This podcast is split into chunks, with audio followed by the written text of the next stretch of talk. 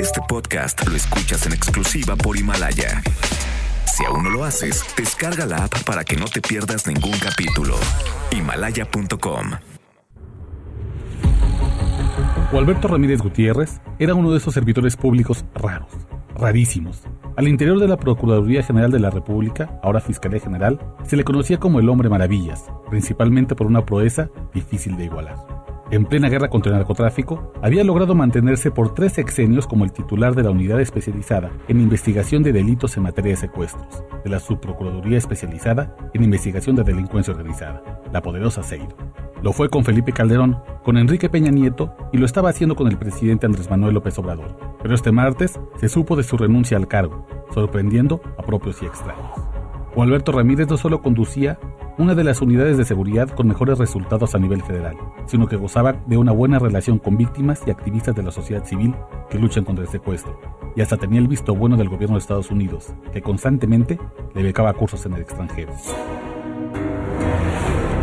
¿Por qué una de las más veteranas autoridades en el tema de secuestros deja la cuarta transformación justo en una crisis de raptos? ¿Por qué ni siquiera decir que dejaba el puesto por cuestiones personales? Porque no fue una renuncia, sino un despido, según fuentes cercanísimas a Gualberto Ramírez. Detrás de ello hay una historia de traición. Primero, contextualicemos el entorno en el que Gualberto Ramírez estaba trabajando dentro de la 4T, con una austeridad republicana que le estaba golpeando duro. No solo eran los recortes presupuestarios que rondaban el 30% y que obligaban a agentes a hacer investigaciones a pie o en autobús en zonas de alto riesgo, o que le impedían mejorar herramientas clave para su trabajo, como el banco de voz de secuestradores que piden rescates. A Gualberto Ramírez le habían quitado recientemente elementos altamente especializados en el crimen organizado, para ponerlos a combatir otros delitos que eran prioridad para el presidente, como el huachicoleo. En sustitución, la unidad del jefe antisecuestro se llenó de novatos, de los que el titular comenzó a desconfiar. Veía en ellos una fuerte inclinación a corromperse por los grupos delictivos. Pese a ello, Gualberto Ramírez seguía dando resultados, incluso en áreas que no se ceñían al secuestro.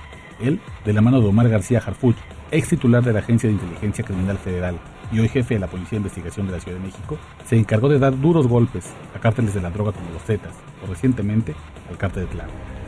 Uno de los operativos más exitosos ocurrió en octubre del año pasado, cuando logró la detención, sin un solo disparo, del líder de la Unión Tepito, el Pistaches, y su mano derecha, el Tiger, los capos millennial del secuestro, la extorsión, la venta de drogas y hasta trata de personas mediante la página de explotación sexual Sonadinas.